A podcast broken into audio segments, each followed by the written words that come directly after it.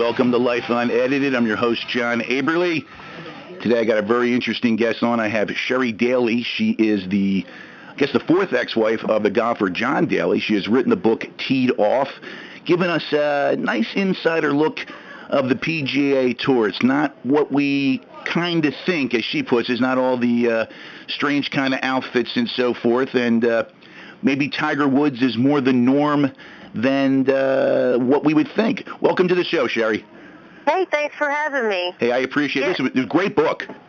Uh, did you read it cover to Yes, cover? Yes, I did. I finished up the last uh, chapter last night, and uh, I was like, you know, this is pretty good. You gave a lot of insight, and you you didn't downplay yourself, which I was really impressed with. You, you know, your your situation, things that you might have done or didn't do, came out as well, and, and I like that. You were honest. Yeah, well, when you write a tell-all, you have to tell all because what you don't tell, someone will tell on you. Um, you know, in, in Off, I just really wanted the truth to come out mainly about the stabbing. You know, that was just too much. I mean, I don't think anyone can ever say they have a perfect marriage. And John and I didn't always have a perfect marriage, but the first, you know, two years, it was really good. And then you know when he started drinking the liquor it kind of it changed up. You know there were you know twice a year he would have a big fit or whatever you want to call it like where he comes home and he's drunk and maybe pees on the wall in front of his mother or tears the house down. And I couldn't always the good always outweighed the bad for you know 2001 to 2006 but then you know what used what would happen twice a year became every week when he signed with Hooters because you know John admits in his own book that he is an alcoholic and a sex addict so why would you put an alcoholic and sex addict at Hooters but Well, you know, I was we going to ask that now. going. Now, I did some some checking on this. Um, so I heard it before. Now it, it's out there on the internet. If you Google it, uh, John Daly bipolar. Is it possible? I, I've done a lot of shows on bipolar disorder over the last five years. I should say a fair amount. He seems to have every symptom of it. Is, is that something that's that that's for real, been discussed, or is he in denial? Sherry, did I lose her? Okay.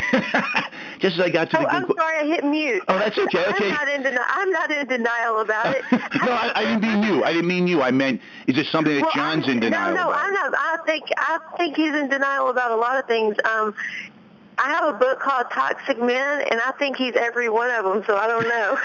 So you read that one, it my depends on listen. It depends on which day it is. yeah, my Um, wife you know, read that. were- uh, yeah, yeah, I understand. Did you say you're a different one every day? Well, you know, um, there were three personalities I lived with. There were John. There was John I married. There was JD. JD is the one who can make Charlie Sheen look like the church mouse. I mean, he can tear down a hotel room, and it would be an unrecognizable establishment.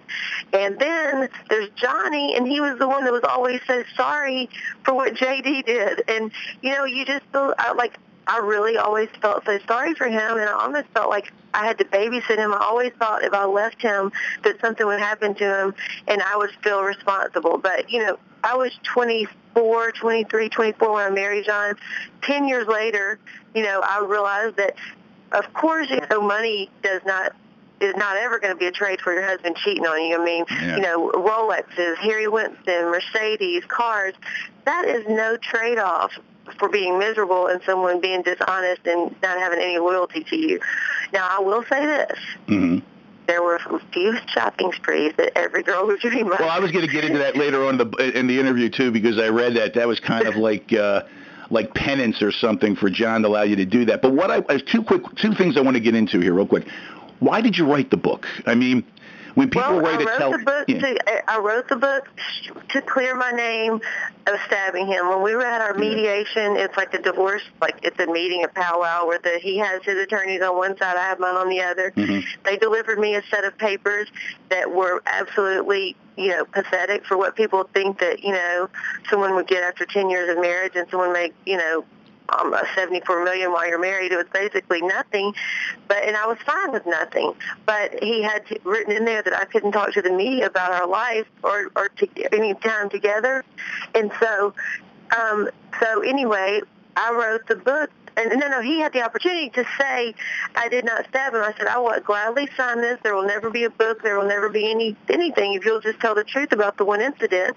And he smirked me and, and kind of shrugged his head like, get a writer or, you know, good luck with that. And he didn't sign the paper, and so it was really strange. Two weeks later, I had a publisher, and you know, I think the truth was supposed to come out because he promised when he said that, and he was so drunk and did all that, and then I let him come back home. We went immediately to counseling, and he promised that give him some time, and his agents and everybody just don't talk about it now.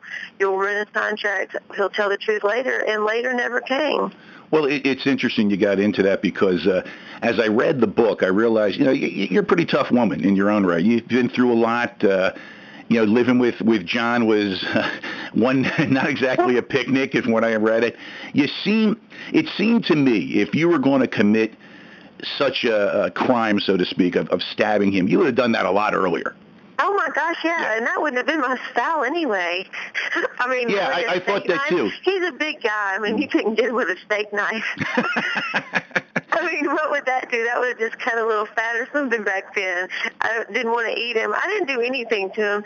And that was what was so crazy about it. I mean, I'd met in teed off when we first got married. Um, I had some kind of punch with the cheerleaders at Arkansas. It had Yeah.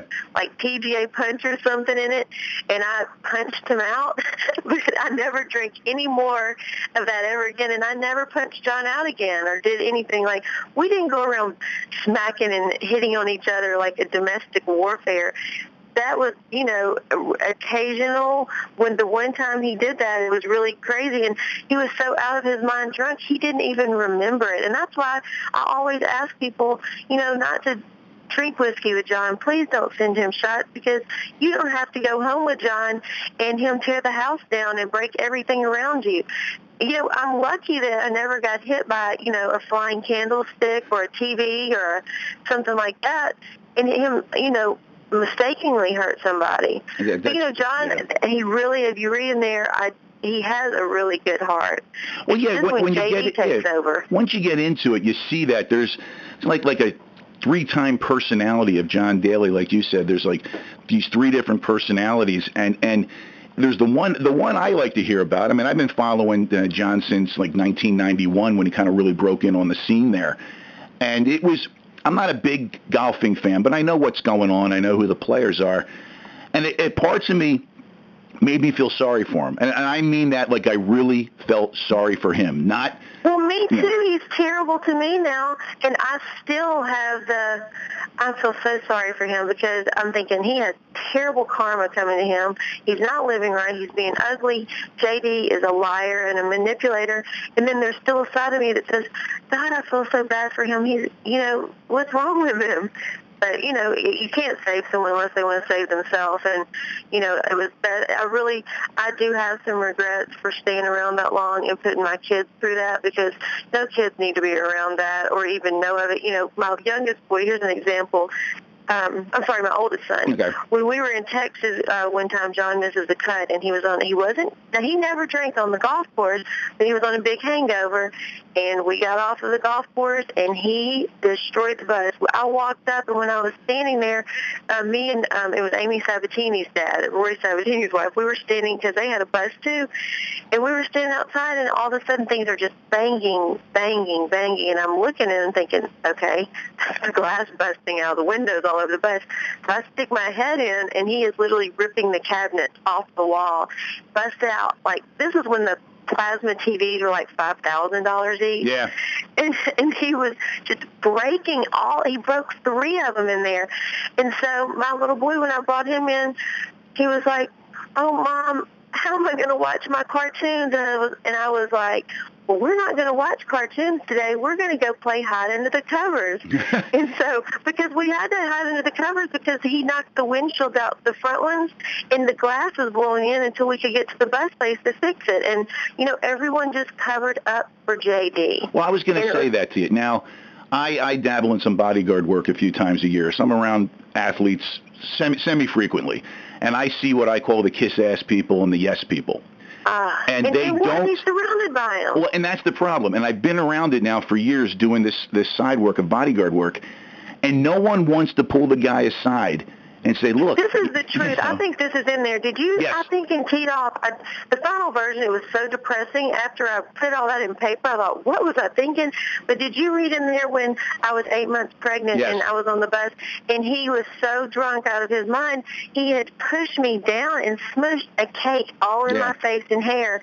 And do you know that there were four, at least four grown men that I can think of their faces right now, and one girlfriend. And do you know that not one of them tried to help me? And that's they the let part- him shove me yeah. off the bus on Interstate 40 and leave me there eight months pregnant, and no one said, John, you know, you need to stop, or John, you shouldn't do this. They all just sat there and just watched and just didn't do a thing. And I was thinking, what is wrong with all of you people? I really felt like I was in hell sometimes. You know what it's called?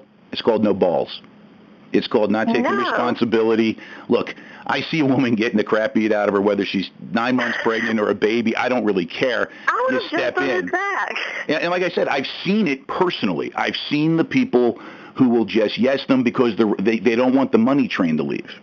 Mm-hmm. So and they'll yes them to exactly death. right. Yeah, they'll yes them to death. Kind of want to go back a second. The question I did miss: growing up. Where did you grow up exactly, and and what was what was growing up like in your teen years before you met John? I grew up in Collierville, Tennessee, which is right by Memphis. Um, you know, I always had a really good life. Um, I, you know, when I married John, I definitely wasn't doing without anything. We weren't extremely wealthy, but we have, you know, everything we want. My dad, you know, definitely middle class, and um, I was a cheerleader. Um, I had great friends. I was surrounded by nice people. I had no, I have no bad memories of childhood or teenager. And you know, when I got married to John, I had a really nice boyfriend, and actually, I, I took a step down when I married John. I mean, I'd always been on private planes. I'd always been nice places, but I always appreciate smaller things in life. Like I've always treated my trash man is just as important as the mayor. Like I always, am, I'm the same to everyone. I'm kind of like I would describe myself as probably like a Ferris Bueller, friends with everyone. Yeah, okay, I, I, I can get that one. Why? Well, how did you meet John? And, and tell me, didn't the first three marriages kind of throw you at first? Wouldn't that be like a warning sign? Maybe, maybe Well, this might not so be a good charming. thing.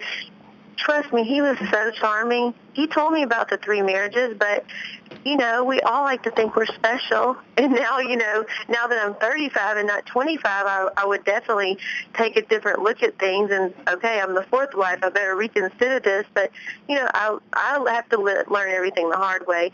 And I definitely thought that I would be married to him forever.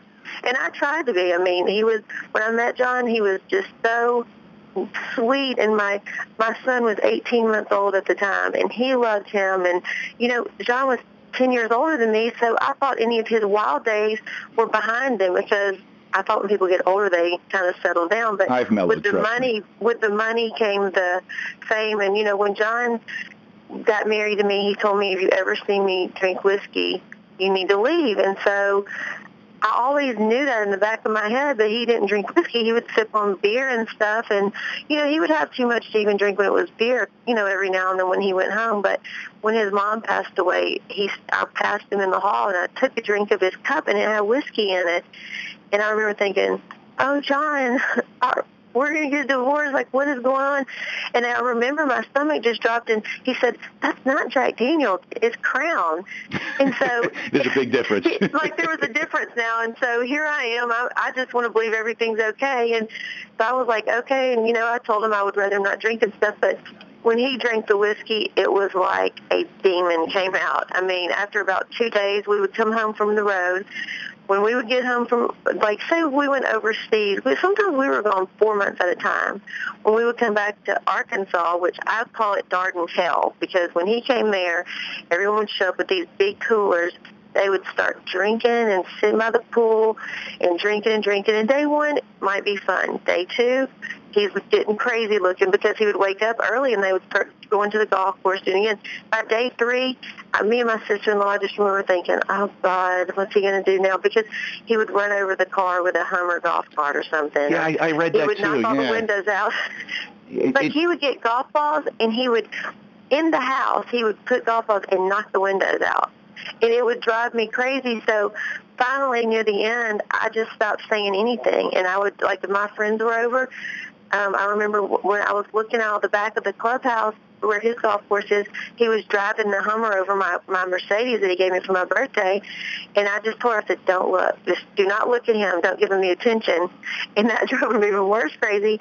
But I just I didn't even say anything anymore. He, out of um seven it was about seven or eight years of marriage hmm. he destroyed everything he ever gave me with a hammer he took a hammer and beat up harry winston watches rolexes he destroyed the car that he gave me. He he ripped um the, all the shoulder. He ripped all my clothes out of the closet, and it, so it ripped one arm out of all of them. So I didn't have any shirts. I had a whole closet full of hundreds of things, but the problem was they only had one arm in them.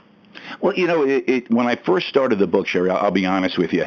I thought I was going to read, you know, uh, the whiny version of uh, of a wife married to a sports player. But as I got further into it, I started to see you were young when you got with him. Uh, you obviously took your vows as, as, personable as you could. And I always had this thing with, with, with Southern women. You, you guys know how to control and protect your men. You know, you try oh, to, yeah. you really try, and I mean this in a good way. I, you know, I haven't been down south in a long time, but when I was in the military, I met a lot of Southern women.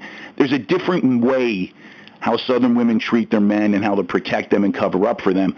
But when you've had enough, you've had enough, and that's what I got towards the end of the book. You, you were done. That that was it. There was no more. We'll talk about it. I'll give you a second chance or a tenth chance. I tell you, out of everything that John ever did, that what hurt me the most and what would would be a deal breaker forever if I would have ever gotten back with him as many times as I did is the way that he treated my son Austin because he he raised him calling him dad. And when he left him that Christmas when he came back uh, he's been when the, talk about protecting when he left home and he was laying out on the curb at Hooters in the orange suit and all that when that came on the internet someone called me and I mean when I pulled that up it literally it just made me start crying because I thought, what have you done? Like this is what is going on here? And so he during that time that's when he had been gone about i think he was gone about eighteen months and didn't even see little john. He only called a couple of times and then when he came back he got all these court orders. John gets anything he wants with the courts because celebrities get they, they get preferential treatment. treatment. Oh, they do get doubt. they do get that. That'll probably be my next book. I can't say too much about that, but no, that's he okay. gets no, him. No. when he, when he came to get Little John, you know, I saw Austin on the cameras, and I said, Austin, he's not letting you go. He's already said you can't go. Yeah. But he went out to the car, and I saw him say something. So I said, What did you say to him? And He said, I asked him Dad, why can't I go? And I said, what did he say? He said, because I have to spend time with Shynah and Seer and Little John. I said, well, when did you say back? And he said, I just said, well, Dad, when are you going to spend time with me? Mm-hmm. And he gave him the hand and kind of shushed him and got in the car and slammed the door in his face. And my son went straight upstairs and he got in his bed and cried. He would not open his Christmas presents until Little John came home. And to see my child suffer is just a whole different ball game. No, it is. It's a whole different level. It is. And I just didn't think much of him after that. It really that really hurt me. And as far as covering up, I remember one time Darius Rucker, we were on the back porch, and um, if I would have been married to John or, or been with John at the time, he would not have been laying on the curb at Hooters. I would have had him picked up, hidden in the bathroom. All 120 pounds of me. If he weighed 260, I could move him because one time he was just sitting on the porch at this charity event, and there were like people that had bought golf teams and all this, and all of a sudden he's sitting out there and he just passes out. And I literally got my arms underneath him and got this other guy and got him inside in this bedroom and, and shut the door and acted like he was gone. And Darius later said, Sherry, how did you pick him up? I mean, do you have superpowers?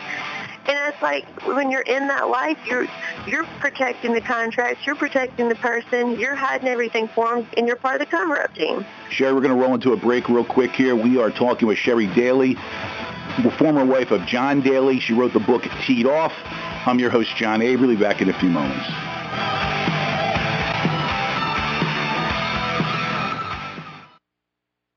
Tune in every weekday morning from 6.30 till 7 for the Bryn Project with your host, Bryn McHenry, who shares her show with interesting guests and topics. Here's just one example of the response we're getting. That's a fantastic new energetic program, and I'm, I'm glad WCHE went that route. And I, I do believe she's got one of the most genuinely energetic and interesting shows. I've only been able to hear it a few times so far, but I, I am confident that's going to stick. That's the Bryn Project every morning at 6.30 on 1520 WCHE, the new voice of Chester County. Friday.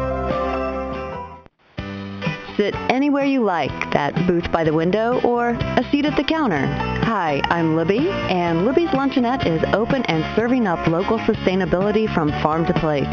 We'll have home cooked conversation, eats, and tips that focus on our local food system and how sustainable choices can positively affect our personal, community, and ecological health and well-being. You'll always run into friends and neighbors as well as the local who's who. Your calls are always welcome. And that's Libby's Luncheonette, Mondays from 12 to 1 on the Talk of Westchester, WCHE 1520 AM. Last November, Pennsylvania voters elected Tom Corbett to be the Keystone State's 46th governor. Now, you have a chance to bring your questions or comments directly to Governor Corbett each month.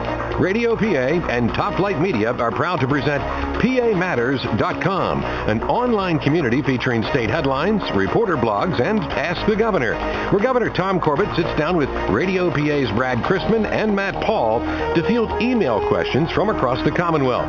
You can submit your questions or comments for the governor now by visiting pamatters.com or send an email to askthegov at pamatters.com. That's askthegov, G-O-V, at pamatters.com. Our first conversation with the governor is scheduled for May 18th, so send your question or comment today. Ask the Governor with Governor Tom Corbett is a monthly presentation of Radio PA and Top Flight Media.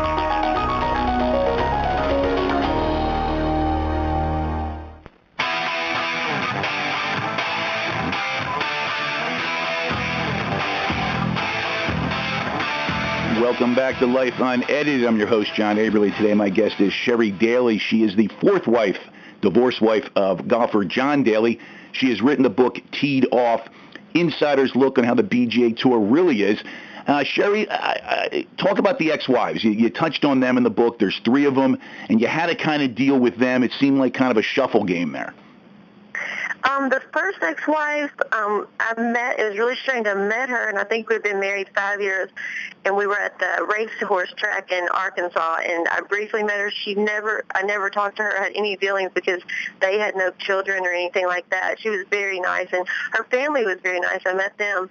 Um, the second one was the older older lady that was his um, sec- let's see, she was second. I think she might have been older than him, but when we got married, she was really ugly to me, and um, and I was just doing what John would say. He kind of put the puts orders on everyone, like call the mothers and arrange this and that, and I was just following orders. And she called me when and she said something. I remember the words before you were here and after you're gone.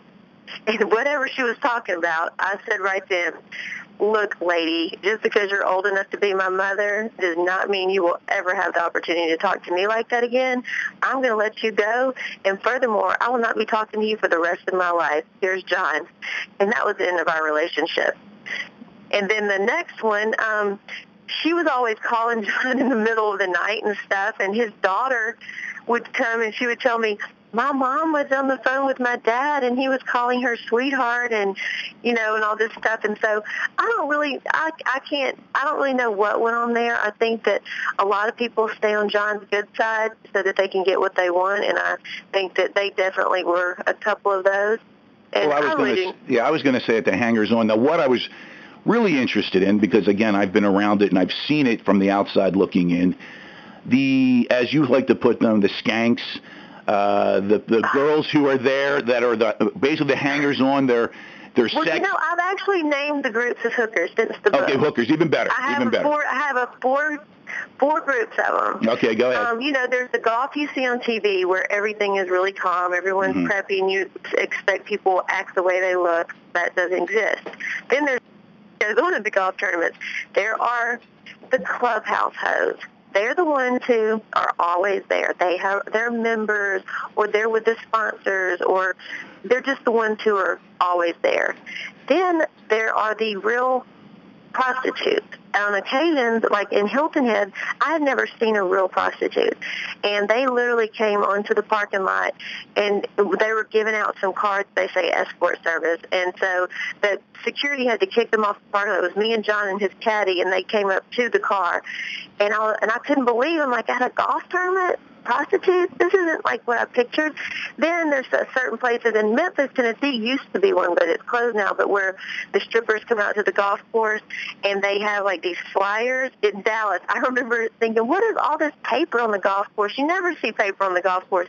And they're walking around in these big high heels and they're dropping these little things that have like the name of their strip club on them.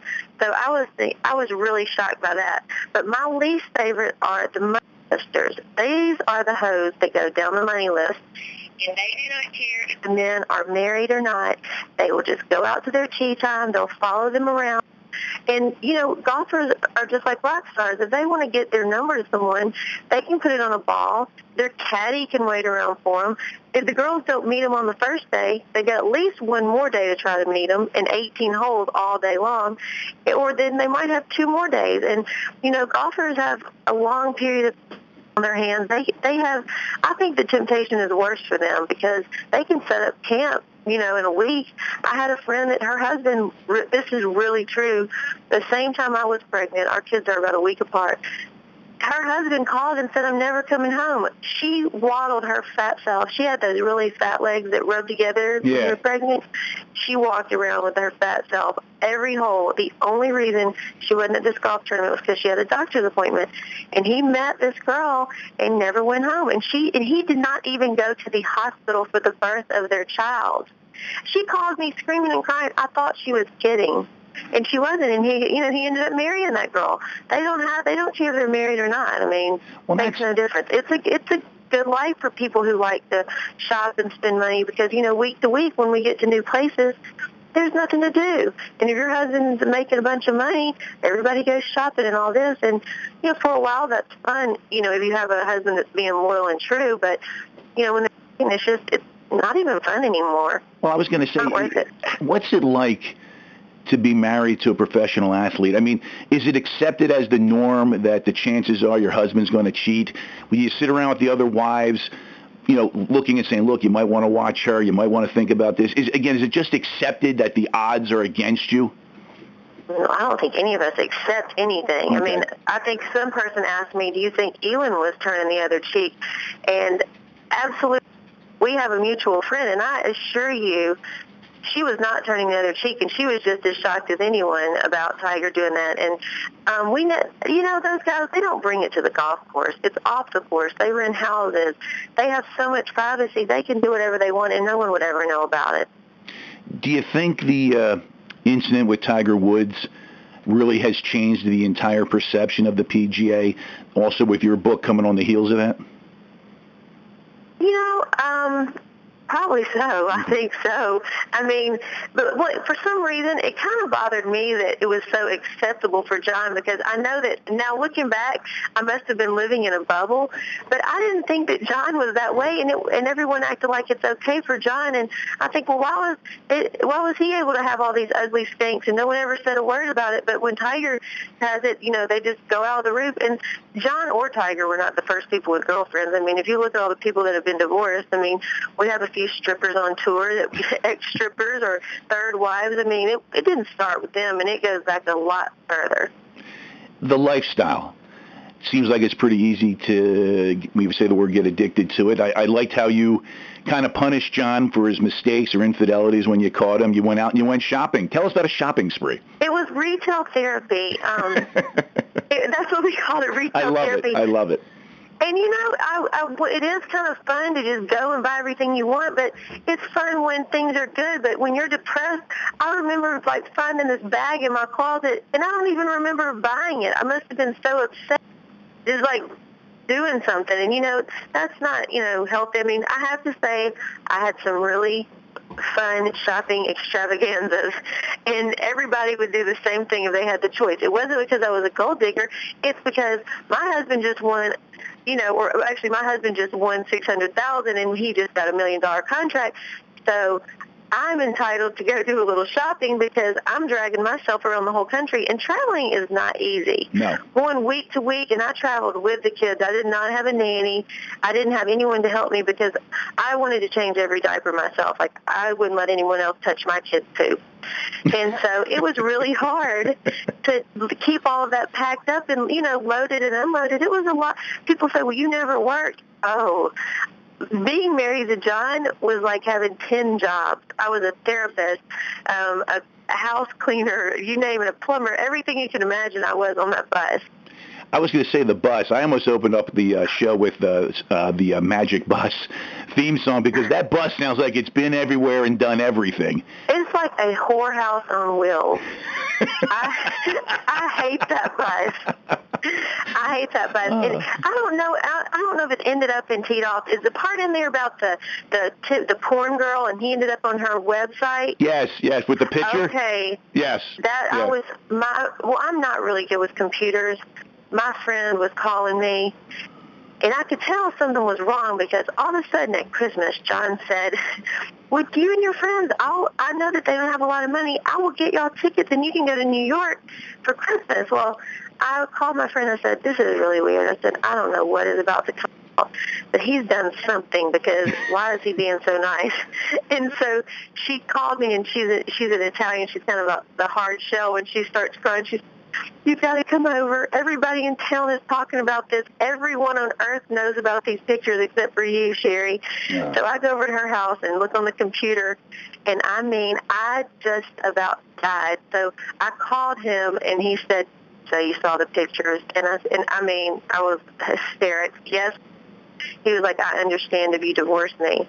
And so I was like, I didn't know what I was going to do. So I just, me and all my friends, the, actually the girl that was the one that had the baby and her husband didn't show up for the birth, me, her, and about four other girls, we went to New York and I promise we spent about $10,000 on champagne and just having ourselves the party of a lifetime. We didn't buy any Christmas presents. That's the and so when I came back, yeah. I gave him another chance and and another chance and another chance. Well, that's what I was going to ask you. At, at what point? And again, I, I, when I started the book, I started thinking I was coming in very negative with you. I have to be honest, coming in very negative. And then as I got further into the book, I'm realizing this was a young woman thrown into a situation where, it, whether no matter what you say about it, it's not easy being an athlete's wife or girlfriend. It, it just isn't. I've seen Yeah. it, and, and you're thrown into this at such a young age.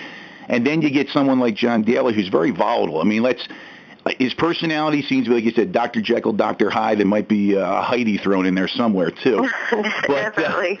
but you know, you, you, I gave I, I gave you that break as I went further on, and it, you finally re- what, did you reach the breaking point before you actually did it? Were you just waiting for the next incident, or was that the snap that finally happened? You know, I always thought it was going to get better because I always thought he's getting older. This is bound to stop. This is. got. I always thought this would be the last one. And like with with the porn star thing, I thought that was it because he was so sorry and he was so sincere. And I I, I think he sincerely was sorry. And you know, then he goes out and he's like, I cried. For, I really did. Every time I thought about it, I had these uncontrollable crying for about six months. I think I had to go get an antidepressant. Yeah. I had uncontrollable crying for about six months, and one day he finally said, Sherry, I'll do anything if you'll just stop crying. You know, just stop. Every time we would talk about something, I would start crying about the other thing. And he brought this twin turbo Porsche 911 convertible home to me, and I mean, it was like a hundred and forty-eight thousand dollar car. And he was like, "Here, just take this, just please. This is it. Uh, this is my punishment." Well, then after he gave me that car, every time I drove it, it made me cry even more. So one day I came here and I had two thousand miles. I was like. Get that car out of my sight. I Mm. cannot be bought. You know, there's that car does not make up for you humiliating me like this. So he got the car out of my sight, and I never saw it again. But that was when I was really past the being bought, and I, I would actually get angry at gifts. Well, and I- so it it became really strange. Well, I looked at I looked at you, and, and you're a very attractive woman. I saw the pictures, and I wondered how much of a toll this took on you, your body, your mind.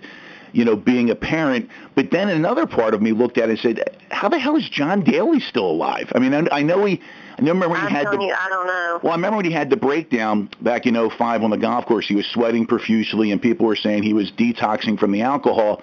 But how is the man still alive? He lives a lifestyle that would have killed me within three months. I don't know, but I spent many nights staring over him while he was sleeping because I would be so, and I, I went to nursing school for three and a half years, so I'm not saying that I'm really great medically, but I did have a little bit of, you know, smarts about that. And so I would be scared to call an ambulance because I knew that the publicity would be so bad and I was always scared he would be mad at me if something wasn't really wrong. But then sometimes I would look at him and think, what if he dies? It's going to be my fault. So I would literally sit up and watch him breathe all night long until he sobered up and I would be so worn out from it. I really and truly can tell you when I went to, I had to go to a federal prison camp for 150 days. Yeah, we're going to talk about And- that too. Well, I mean, Yeah. this is really sad, but at the time, it was a vacation from John. I mean, I literally was so tired. I got more sleep there than I had gotten in about five years. And I really needed it. I mean, and you know, it was a learning experience. I was never a drug dealer. My family were not drug dealers, and you know, the prosecutor even acknowledged that at my dad's sentencing.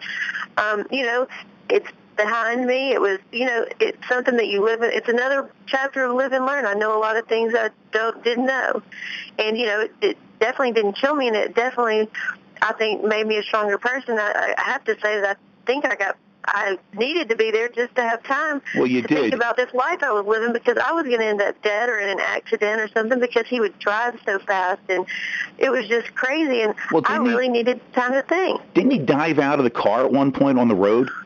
He did that with our kids in the car. We were Yeah. going down the interstate, and he had been. At the end of our marriage, I like to drink myself. I mean, I like to have drinks. I like to have a party. I like to do whatever. But at the end, I knew that I could not drink with John because I knew that something was going down with him because he was so extreme. And so I wasn't drinking, and I was trying to drive us. We were driving some Hummer, like a it was like a military vehicle that he had. And so I was driving and the kids were in the back and he was saying that he wanted to drive and I was saying, no, you're not driving me and the kids. I'll drive us. And so he jumps. I start, I noticed and I thought he was trying to open the door and he literally was trying to jump out. And then the next thing you know, I got the car slowed down to about 30. He jumped out on the interstate and went over the little rail and in front of cars. I mean, my oldest son, Austin, was screaming like crazy. Little John was screaming. We thought he was like dead. And I tried to reverse all the way down the interstate in this traffic and picked him up and he like went off into some like really bad, bad Memphis neighborhood. I mean, it was complete you know, the hood. It was like Yeah. what you see probably on first forty eight. And and you know, at that point I just drove the kids home. We got into bed and he called and he said, Well, you know, will you come get me? And by then I said, No. Call one of your friends that gets drunk with you. I'm not coming to get you. We're in the bed.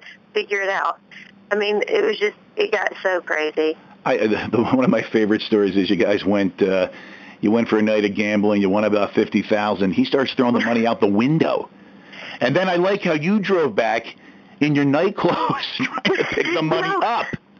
I, okay, have you ever seen like Rob and Big, that show on MTV?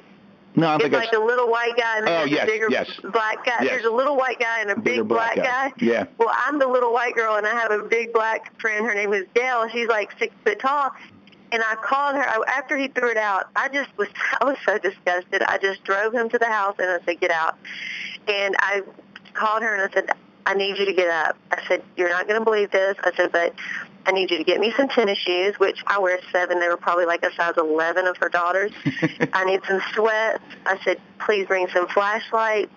I was like, this crazy SOB just threw 55000 out the window. I said, that will put two kids through college. By the time they get 18, we're going back to get it. So um, we, I picked her up and we started, I, was like, well, we'll start at the back and pick up all the loose flying bills. And then I knew that three of them flew in a chunk. Well, John was so dumb. He came in and told the babysitter that he had thrown the money out. So all of a sudden we're out there after we picked up all this stuff and the babysitter showed up with her boyfriend. So they definitely got 30 grand because we combed the place. I got, I recovered like 20 3000 Wow. of loose bills. So you know I was definitely combing the surface because who throws money away? So he, it was funny because the next day he asked, he's like, ah, I need that money. Did you find any of it? I said, yeah, I found 500. Here it is. I just read you wrote that in the book. It's like only 500. Yes, Yeah, 500. here, here's your 500, moron. We're going to roll like, into a okay. break, Sherry. Talking to Sherry Daly. She is the fourth ex-wife of golfer John Daly. She has written the book Teed Off. You listen to Lifeline Edited. Back in a few moments.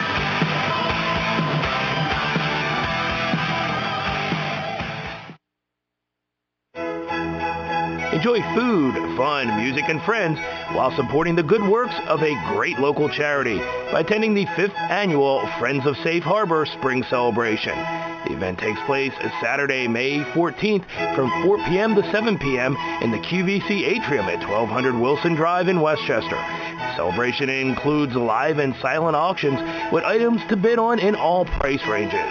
Enjoy music, light refreshments, and complimentary beverages. Tickets are $75 per person. RSVP before April 30th and save $5 per ticket.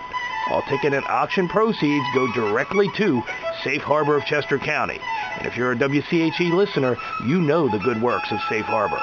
They provide shelter and encouragement for the homeless to help them rebuild their lives. And Safe Harbor has provided over 125,000 nights of shelter for those in need. So support Safe Harbor of Chester County and we'll see you at the Spring Celebration May 14th at the QVC Atrium. Tune in every weekday morning from 6.30 till 7 for the Bryn Project with your host, Bryn McHenry, who shares her show with interesting guests and topics. Here's just one example of the response we're getting. That's a fantastic new energetic program, and I'm, I'm glad WCHE went that route. And I, I do believe she's got one of the most genuinely energetic and interesting shows. I've only been able to hear it a few times so far, but I, I am confident that's going to stick. That's the Bryn Project every morning at 6.30 on 1520 WCHE, the new voice of Chester County. Sit anywhere you like, that booth by the window or a seat at the counter. Hi, I'm Libby, and Libby's Luncheonette is open and serving up local sustainability from farm to plate. We'll have home cooked conversation, eats, and tips that focus on our local food system and how sustainable choices can positively affect our personal, community, and ecological health and well-being. You'll always run into friends and neighbors as well as the local who's who. Your calls are always welcome. And that's Libby's Luncheonette, Mondays from 12 to 1 on the Talk of West Chester, WCHE 1520 AM.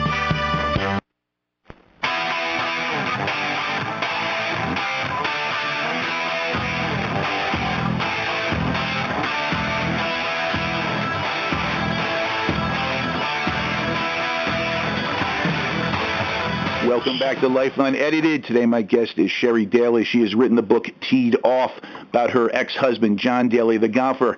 Um, Sherry, my uh, my uh, producer here just sent, gave me a note here. There's a drink out called the John Daly. It's sweet tea, vodka, and lemon. Are you familiar with that? It should be the Sherry Daly. That's what I would like to. I like that I don't better. think that's his, I don't think that's his drink. Um, I never saw him have one of those. Now I saw myself have one of those the other day, but I don't think he ever had those. He would that. have like um, Diet Coke with like all crown in it when he started drinking whiskey. It would be like nothing but whiskey with a splash maybe of Diet Coke. And then um, he didn't drink Jack Daniels as far as I know while we were married, but I promise you, I think the crown had the same effect. Oh, well, I, I will say one thing. You, you gave John a compliment, and I'm going to bring up the compliment. Uh, you said that he is very proud of being well endowed, and that he had an incident or, or a moment with Tommy Lee on the infamous bus where they decided to compare. Yeah, and well, you know, it seemed like everything went down while I was pregnant. He really started. I, it was back again. I was pregnant, so of course I was the completely sober one that saw everything. I did not see that though. I had gone to the back of the bus and I was back there sleeping, and I, I mean, I heard a lot of racket and some laughing and carrying on, and so when I went out there, I realized that's what had gone on. They had had a whip out, and I think Darius had said he wasn't getting in it, and so they, you know it was a big joke. But they, from what I hear, I guess they, they were like the same or something. um, I didn't I didn't really see it. I mean, that is it was uh, definitely interesting. But you know, oh, I love Tommy Lee. He was so sweet. I mean, such a nice guy. And, you know, all of those guys were, they were always, it was so funny because I think a lot of them always felt sorry for me, like, what are you doing with him? He's crazy. But they loved him and liked him, but he was always trying to drive the bus drunk or something. It was just something crazy all the time. It's the bus. It's all the bus's fault. It's the bus. I that hate damn the bus. bus. I mean, I'm really serious. I would get off the bus. I would refuse, like if he stopped to get fuel, and this is when he was not even drinking or something, I would have to get off and say, if you don't agree to, you know, go the speed limit, I'm going to have to call my mom and dad and fly home because I am going to have a nervous breakdown if you don't slow down. So I would have to sit and monitor like a policeman and make sure he would drive the bus over 100 miles an hour. It was like a, a you know, a, this huge rocket. And I mean, I really had no fingernails. And I think it definitely, you asked, did it age me? Everyone always accuses me, they're like, did you get some work done? And I was like, no, it's called not having John around to stress you out every day. I can imagine it was, that. It was like babysitting, but you know, but then he was very lovable too. I mean, it was like almost like a child. You had to Well, love that's the your child. personality, and if you're if you're willing to, to, to babysit him or baby him, uh, for, really that for, for any man, we'll take it as far as we can, just like we did with our mothers when we were little, until finally mom says no more. You know, I, I think that's just Yeah. in man's basic nature to do so. But sponsorship, you, you protected him a lot because of the sponsorships that he that he was getting and that he had to protect himself.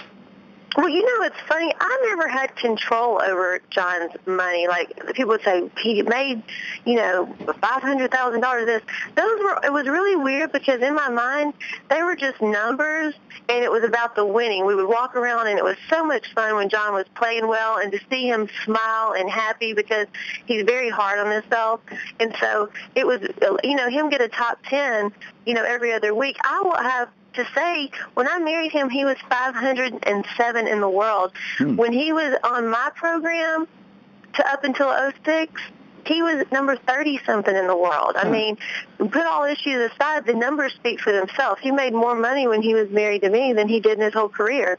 And you know, I would literally allow him, I would say, okay, if you make the cut and this and that, then on Monday or Tuesday when we get to the next stop, you can drink with the caddies. That's your drinking day. So he would pick one day to have his beer or whatever, and then after that, it was all business. We traveled on the bus just like it was our home. I cooked on the bus. I would go to the grocery store, and we tried to keep it as normal as possible. And you know, me and him in Austin, we spent every day for years together. I mean, one, one year we didn't even come home for 30 days. Well, like no, time. 30 days the whole year Wow. And, and when we were overseas, it was like a vacation, was a honeymoon because there weren't there was no one over there, the hanger-ons, to bother me and John. It was like our time. We never got into a fight during a tournament or you know on the road. It was always when we came back and everybody's buying him shots and he's doing all that. And it you know twice a year, and then all the other six months be perfect. It was hard to leave. And so that's why it ended up being almost 10 years. The um what was I going to say here? The uh, when you, when you're in that environment and it's it's all kind of coming at you, coming at you. Is there any was there any influence? I didn't read anything about John's parents. Were they in the picture or are they not in the picture? No, his mom, she passed away. Hmm. It was uh, the day we were in Australia. The day that I found out I was pregnant with little John is the day his mom passed away. Um, but I did know her. She was a very nice lady. But you know, no one said anything to John. John, you know, was the hero. He was the provider. He was the boss.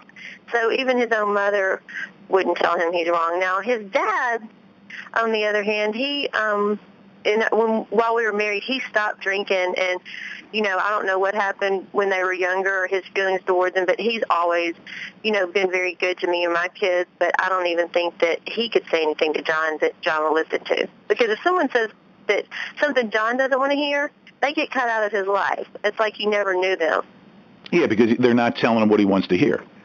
Mm-hmm. He wants to hear, he- you know, it's fine. I'm going to protect you. I'm going to cover for you.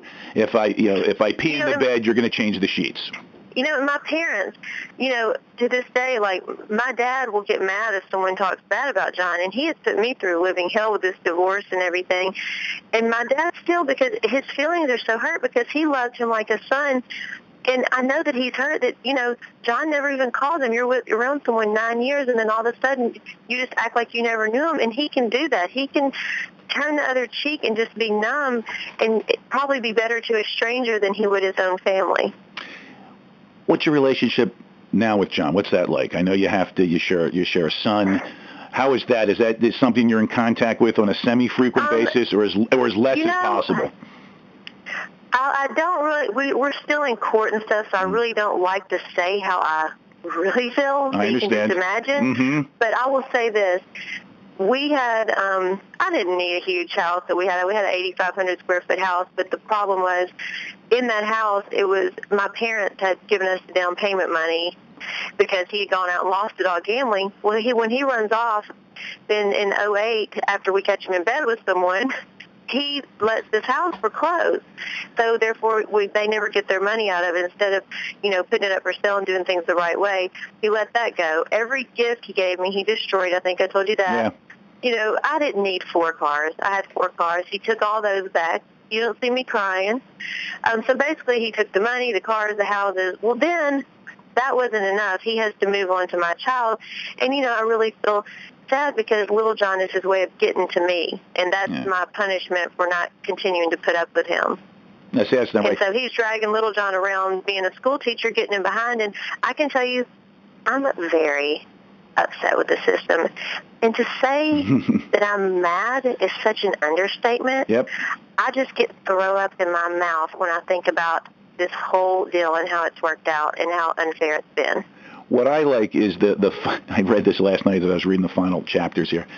The uh, the last woman he had an indiscretion with, where you were with him, uh, you were shocked to see that it was a black woman because of, I guess, how the uh, how he felt about that. I mean, did I read that wrong? It was a Well, shocking yeah, thing because, to say. you know, and I used to always have a problem with him because him and a couple of his friends, they would tell black jokes, and I would say, do not do that around my kids. I don't want you talking like that. And I had some black friends, and he would say, every time I come home, do you have to have a house full of black people and all this? And I never really thought of it like that. And then when he was in bed with the black girl, it just shocked me. And I, he used the N word all the time, and I told her that. I said, you know, I'm really because she popped her head up, and I wasn't was not expecting anyone to be in the bed for sure. Yeah. Because he had said the night before he missed us so much and all this, and I was going to give him one more chance. And this girl pops up and says, "Who are you?" Well, I was like, "Who are you?" And she said, "You know, I'm his wife." He said, "Well." You know, he told me he's getting divorced. I said, I can imagine what he told you, but I'll tell you this. This is what he calls you and behind your back. So you're laying in bed with some man who calls you the N-word. Did it? Now, uh, I'm just going to leave y'all here, and I'm going to back on out of here. So that's the one I got her cell phone. yeah, that, that was great. And she had sent, who sends out a picture of their vagina? Well, not All enough women to me, but okay. I do not want to be a gynecologist if they all look like this. It was horrible. I was thinking, did she think was pretty to send? So, Uh, because she thought it was so pretty, I sent it to everyone in her phone. oh my God. All the contacts, mother, father, sister, That's right. You brother. said that. my my producer, my, the owners of And the they station. kept calling me and saying, she, John kept calling me and saying, Sherry, you've got to stop. We're we're going to get you arrested. You've stolen her phone. It's a felony. We're going to call your probation officer. I said, I don't care. Call Judge Biggers and tell him that I have the phone with your girlfriend's vagina in it, and I'm sending it. Send me to jail because I don't care. I'm not quitting. And it was like 74 or 64 contacts, and they all got the picture You of the have- letter from me. You have been able to knock over the owners of the station, my producer, and probably the audience that's listening in the car. That was great, Sherry. That was. I, I, was I, a I have a really different sick, take on it. though. feeling. Well, I have a different take on, on how things look there. To you, it's not enough. To me, it's never enough. So there you go. It's not. Oh, but it I'm a man. horrible. Keep that. I'm a man. Um, as we kind of cl- close down here, the last segment. What's what's Sherry Daly doing now? What's uh, what's in the future for you besides raising your kids and so forth? Sherry Daly is in the last round of the battle with John to get little John back home where he belongs. And actually, it's so strange because I didn't divorce John. I divorced his girlfriend who orchestrates everything. And I'm just trying to get some peace in my life and, you know, get along with him. Me and him get along, but his girlfriend makes up all this stuff. Like, if this is an example. The last time we went to court, the night before, John calls and I take Austin Little John to his restaurant here in town. He wants me to bring them. Yet he has a restraining order against me because I don't know why, but he asked me to bring him. So I took him and dropped him off.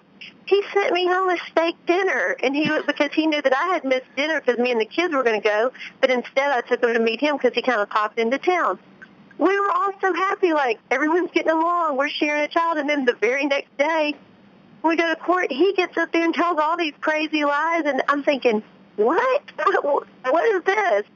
And um, it, it's just insane. And so I'm really working on getting some peace with that. And then I do a group. It's called Women Standing Tall.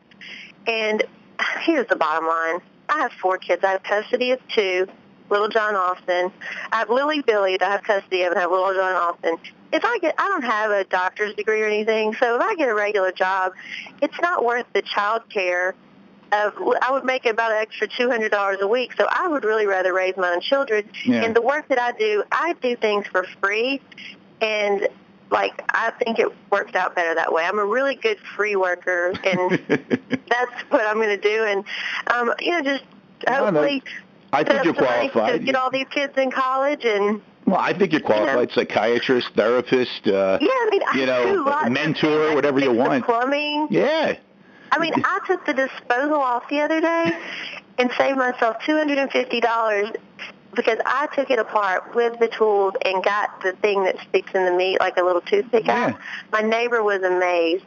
So, I you mean, do I what you have to do. talents. No, my wife's the same way. She'll she'll whatever has to be done will be done, and uh, I'm thankful to God with that with her. Okay, this is before we leave. I'm going to tell you one more project. Did it take a woman to realize that you do not have to buy a rake? I got the shop vac and I vacuumed all of the leaves out of the flower bed. and then I went to Sears and got a reverse blower and it sucked everything up. It's like a vacuum cleaner for the driveway. That's incredible. It just gave me immediate satisfaction. See, So that's- I do things like that. Sherry, real quick, tell us where we can find the book.